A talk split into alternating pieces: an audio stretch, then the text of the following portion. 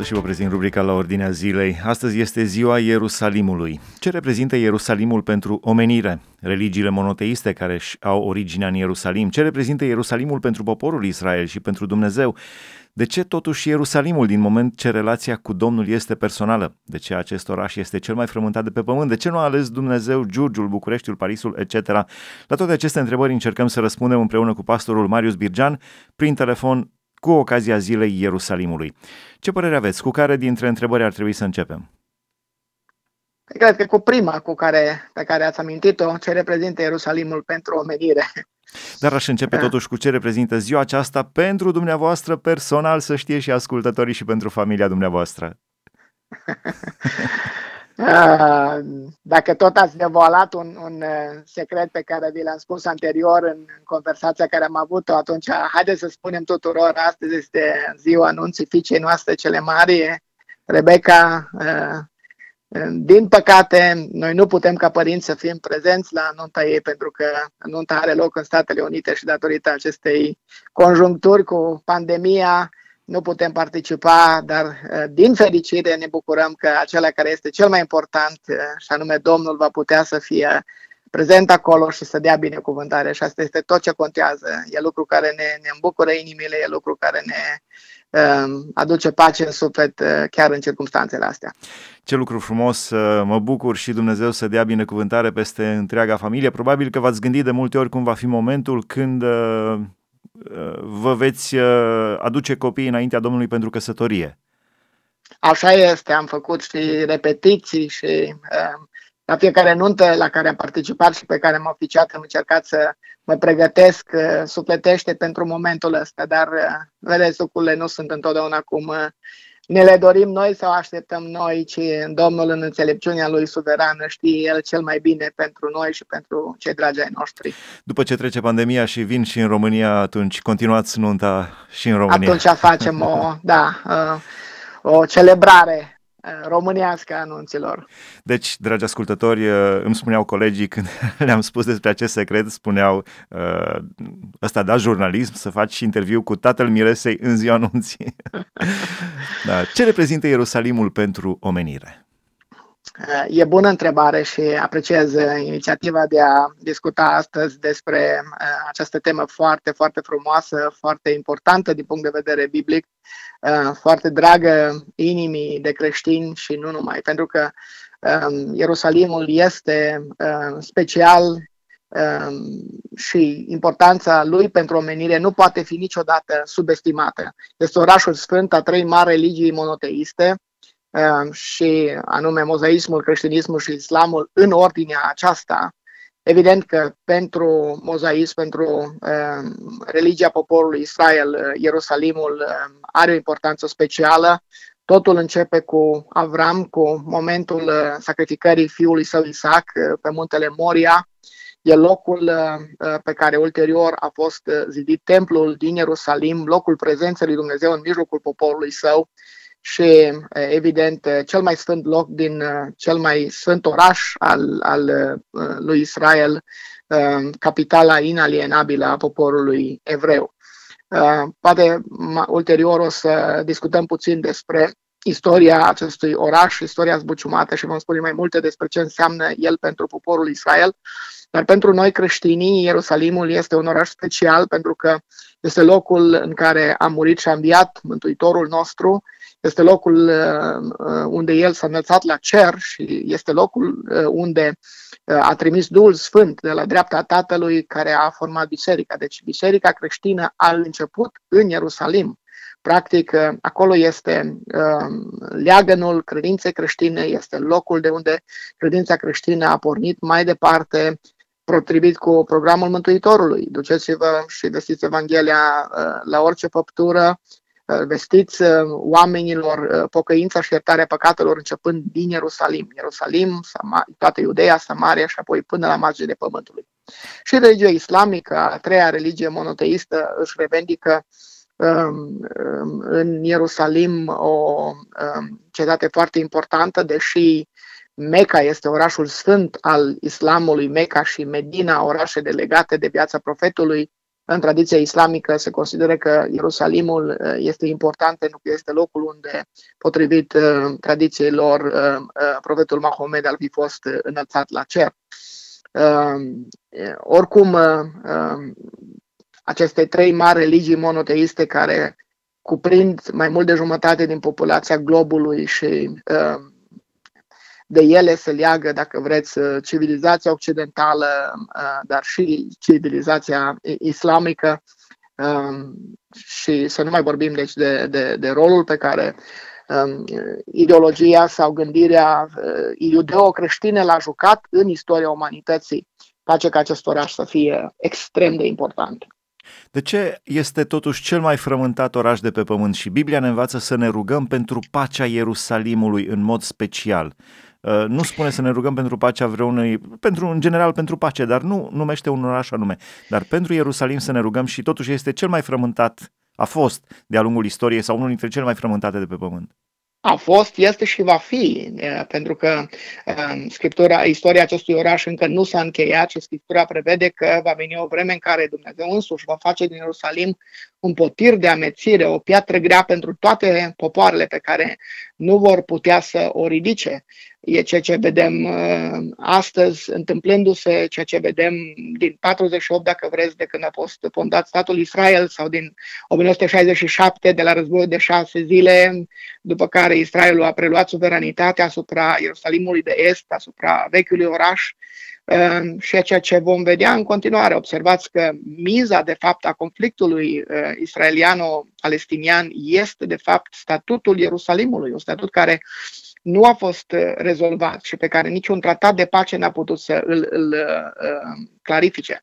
Ei, uh, e o anumită ironie în, în întrebarea pe care ați spus-o, pentru că Ierusalimul este uh, cetatea păcii, Ierusalim, Ierusalim, asta înseamnă cetatea păcii. Ori tocmai cetatea păcii a fost uh, uh, cetatea sau orașul care a cunoscut cele mai multe uh, conflicte în istoria multimilenară, o istorie foarte frământată.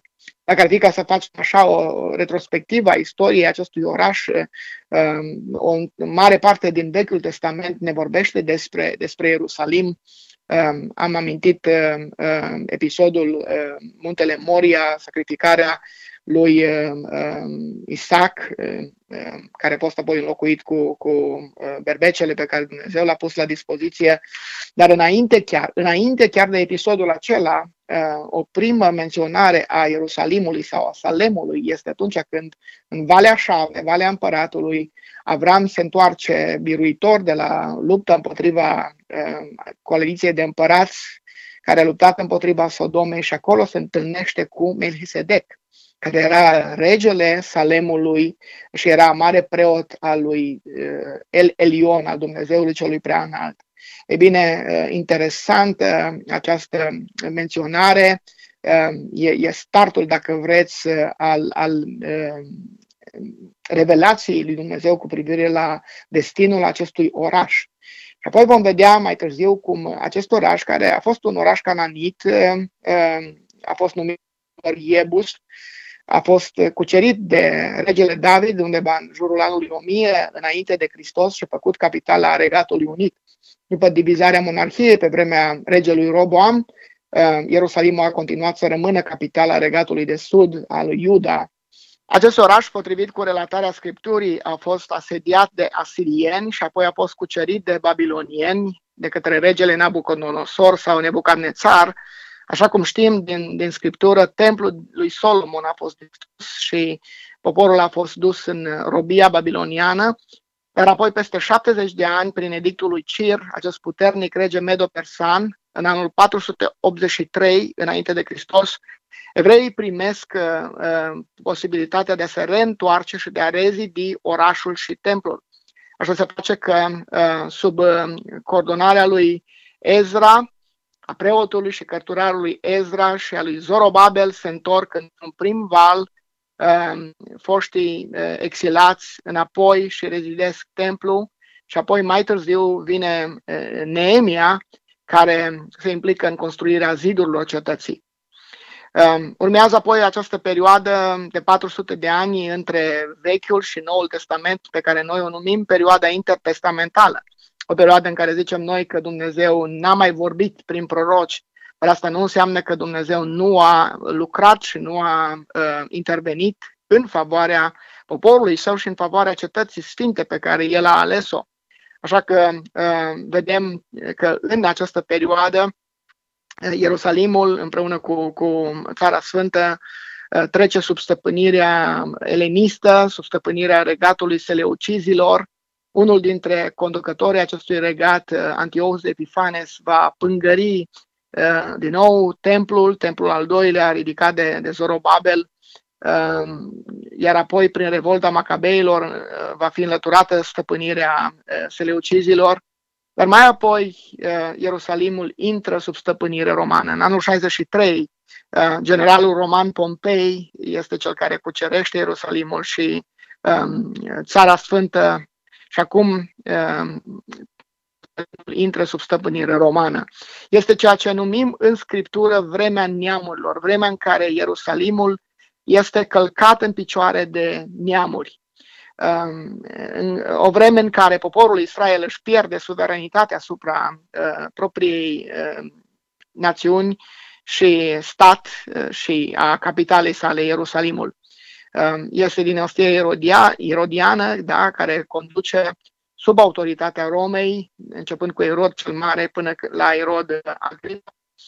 Iar apoi, în anul 66, așa cum știm din, din istorie, din relatările istoricului Iosif Flavius, începe războiul iudaic, care se uh, culminează cu anul 70, anul distrugerii templului și al Ierusalimului.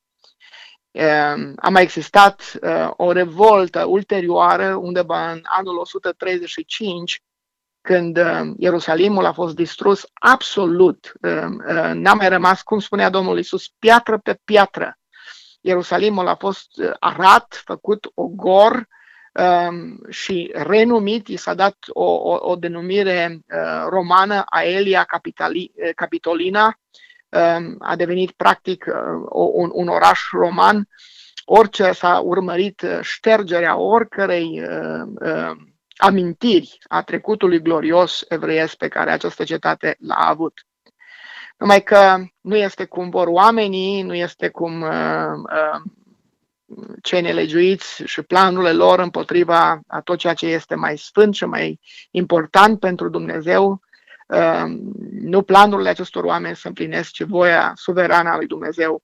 Și Dumnezeu va face ca acest oraș împreună cu întreaga națiune să renască a început în, în perioada modernă sau aproape de noi, aproape contemporană, în anul 1948 cu renașterea statului Israel, dar uh, un an de referință foarte important pentru Ierusalim este anul 1967.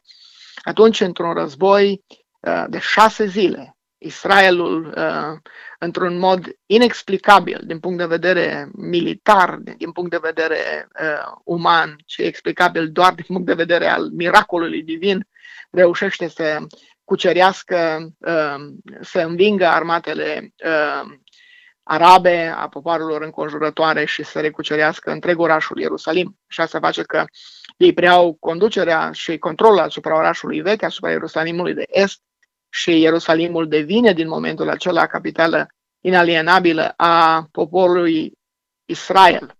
Chiar dacă um, acest statut uh, a fost uh, uh, negat de către marile puteri până recent, acum foarte recent când Statele Unite uh, va recunoaște acest lucru și își va muta capitala de la Tel Aviv la, la Ierusalim, din punctul de vedere al planului profetic al lui Dumnezeu, Ehm, ce se întâmplă sau ce s-a întâmplat uh, începând cu anul 48, anul 67 încoace este extrem de important.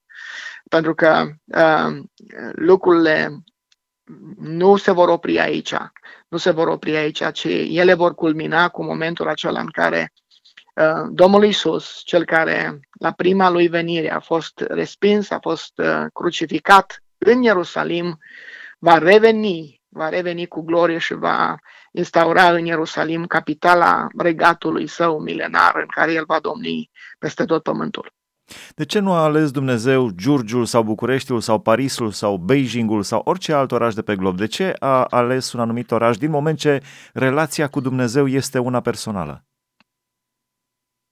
Da, relația cu Dumnezeu este una personală, dar uh, faptul că noi avem o relație personală cu Dumnezeu nu ar trebui să ne uh, facă imuni sau lipsiți de sensibilitate și de atenție la planul global al lui Dumnezeu. Vedeți, uneori avem impresia că totul se învârte în jurul nostru, în jurul mântuirii noastre, că tot ce face Dumnezeu în universul acesta are de a face uh, cu, cu noi și cu mântuirea noastră. Uh, uităm sau pierdem în vedere faptul că tot ce face Dumnezeu în univers, în istorie, are de a face cu El, cu gloria Lui. E bine, pentru gloria lui, Dumnezeu a ales acest oraș. Uh, Dumnezeu a spus, aici voi face, uh, voi pune numele, aici uh, voi lega reputația și reședința. Psalmiștii sunt plini de, de, de, de descrierea acestei hotărâri suverane a lui Dumnezeu. Dumnezeu face din Ierusalim cetatea lui, așa este numită în Psalmul 48, cetatea Dumnezeului nostru, cetatea Marelui Împărat. Um, dacă ar fi ca să ne gândim uh, la, la motivele pentru care Dumnezeu a ales Ierusalimul și nu alt oraș, am putea să spunem două mari și late. Suveranitatea lui Dumnezeu, faptul că așa a vrut Dumnezeu și pe Dumnezeu nu îl împiedică nimeni să facă ce vrea și în al doilea rând, dragostea loială față de poporul său. Ehm, vedeți, Dumnezeu când spune chiar uh, poporul Israel de ce i-a ales în cartea de Autoronom, el le spune nu pentru că ați fost mai mari decât alte popoare, mai puternici, mai uh, deștepți și așa mai departe, ci pentru că Domnul vă iubește. Este această dragoste numită Hesed în limba ebraică, dragoste loială a lui Dumnezeu sau îndurare tradusă în, în, în limba română. Ehm, ne uităm în, în, în scrierile profeților și ehm, atunci când Dumnezeu se adresează Ierusalimului, pe vremea lui Ezechiel, de exemplu, Ierusalimul era în vremea aceea epitomizarea întregii rebeliuni a, a națiunii lui Israel. Care este păcatul, întreabă Dumnezeu? Nu este Ierusalimul. Ehm, în Ierusalim s-au întâmplat și lucruri abominabile, lucruri care au stârnit mânia lui Dumnezeu și în final au determinat ca Dumnezeu să ehm, pedepsească Ierusalimul, cetatea și locașul cel sfânt. Și Dumnezeu compară Ierusalimul cu uh, o femeie cu care el s-a, s-a legat pentru o relație de dragoste. Uh, și îi spune că atunci când era mică și uh, nimeni nu, nu o băga în seamă, când era încă în, în sângele în care a fost născută, Dumnezeu s-a plecat spre, spre acest oraș, spre Ehm, și, și a întins mantia asupra ei. Asta vorbește despre legământul de dragoste pe care Dumnezeu l-a, l-a încheiat cu acest oraș. Și apoi a vegheat asupra creșterii ei și uh, acel copil uh, abandonat a devenit uh, uh, o femeie frumoasă pe care Dumnezeu, cu care Dumnezeu a intrat în legământ. Și chiar atunci când, când uh, această femeie ea a devenit necredincioasă, Dumnezeu uh, a iertat-o și a vrut să, se, să o întoarcă la el. E, e dragostea loială a lui Dumnezeu. E suveranitatea lui și e dragostea lui loială față de poporul său, față de uh, orașul Ierusalim, față de planurile sale pe care le are. Și interesant lucru, uh, pentru că, așa, așa cum spuneam, istoria Ierusalimului nu s-a terminat încă. Uh, Dumnezeu preia numele acestei cetăți și îl aplică Uh, locuințe lui eterne împreună cu poporul său răscumpărat. Um, uh, capitala um, noului pământ uh, și a noului univers în care Dumnezeu va locui împreună cu cei răscumpărați se numește Noul Ierusalim. Um, asta, asta mă face să, să mă gândesc că, de fapt, Scriptura întreagă nu este altceva decât un contrast între două orașe, Babilon și Ierusalim. Babilonul este orașul omului, care culminează, începe, istoria lui începe uh, de vreme în istoria umanității cu uh, turnul Babel, cu cetatea Babilonului întemeiată de Nimrod, care s-a răzvrătit împotriva lui Dumnezeu și culminează cu Apocalipsa 17 și 18, femeia curvă, care stăpânește peste împărații pământului și ale cărei valori, priorități sunt diferite de, de ale lui Dumnezeu. Dar apoi există această cetate, cetatea lui Dumnezeu, pe care Dumnezeu o alege de la început și care, deși a avut o istorie frământată și agitată, e, e cetatea pe care Dumnezeu continuă să o iubească, pe care o va răscumpăra și pe care o va face locul de reședință pentru totdeauna.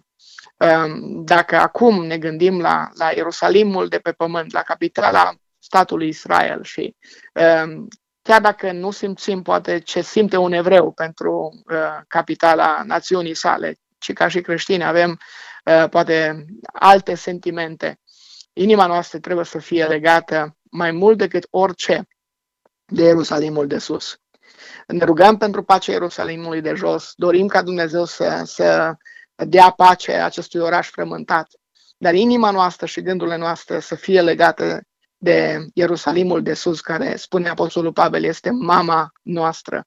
Um, și um, gândul acesta, perspectiva că într-o zi vom fi la nuntă, la nunta mielului în împărăția lui Dumnezeu în Ierusalimul de sus, să ne umple de, de bucurie. Asta pentru că tot ai început cu o întrebare vis-a-vis de nuntă. Uh, să și finalizăm discuția tot vorbind de nuntă, de o nuntă mult mai glorioasă pentru care putem să ne pregătim și pe care nu ar trebui să o ratăm nici care, nunta mielului. Dumnezeu să ne ajute să ne pregătim pentru Dumnezeu ea. să ne ajute. La final aș vrea să vă rog să înălțați o rugăciune din moment ce Biblia ne spune să ne rugăm pentru pacea Ierusalimului. Înainte aș cita câteva versete din epistola către evrei, uh, unde spune, v-ați apropiat de muntele Sionului, de cetatea Dumnezeului celui viu, Ierusalimul ceresc, de zecile de mii, de adunarea în sărbătoarea îngerilor, de biserica celor întâi născuți care sunt scriși în ceruri, de Dumnezeu, judecătorul tuturor, de duhurile celor neprihăniți făcuți de săvârșiți, de Isus, mijlocitorul legământului celui nou și de sângele stropirii care vorbește mai bine decât sângele lui Abel. Deci Ierusalimul ceresc este în această descriere și uh, întâlnirea cu Dumnezeu și cu Domnul Isus Hristos. Haideți să ne lăsăm o rugăciune către Dumnezeu. Doamne, ne închinăm înaintea Ta și te binecuvântăm pentru că Tu ești singurul Dumnezeu adevărat care îți duce la îndeplinire planurile Tale în viețile oamenilor și în istorie și tot ceea ce faci, faci pentru gloria Ta. Doamne, știm că pentru gloria Ta Tu ești Cel care ai ales Ierusalimul ca să fie locul de reședință al prezenței Tale simbolice în mijlocul poporului Tău aici pe pământ.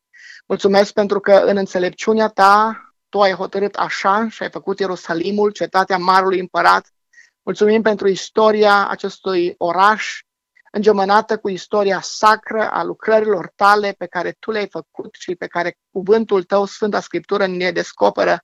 Doamne, rezonăm când citim aceste lucruri și inima noastră este legată de Um, planul tău cu privire la Ierusalim. De aceea, într-o zi ca aceasta, ne rugăm pentru pacea Ierusalimului. Într-o zi ca aceasta ne unim în rugăciune și te rugăm, dăruiește acestui popor pacea adevărată.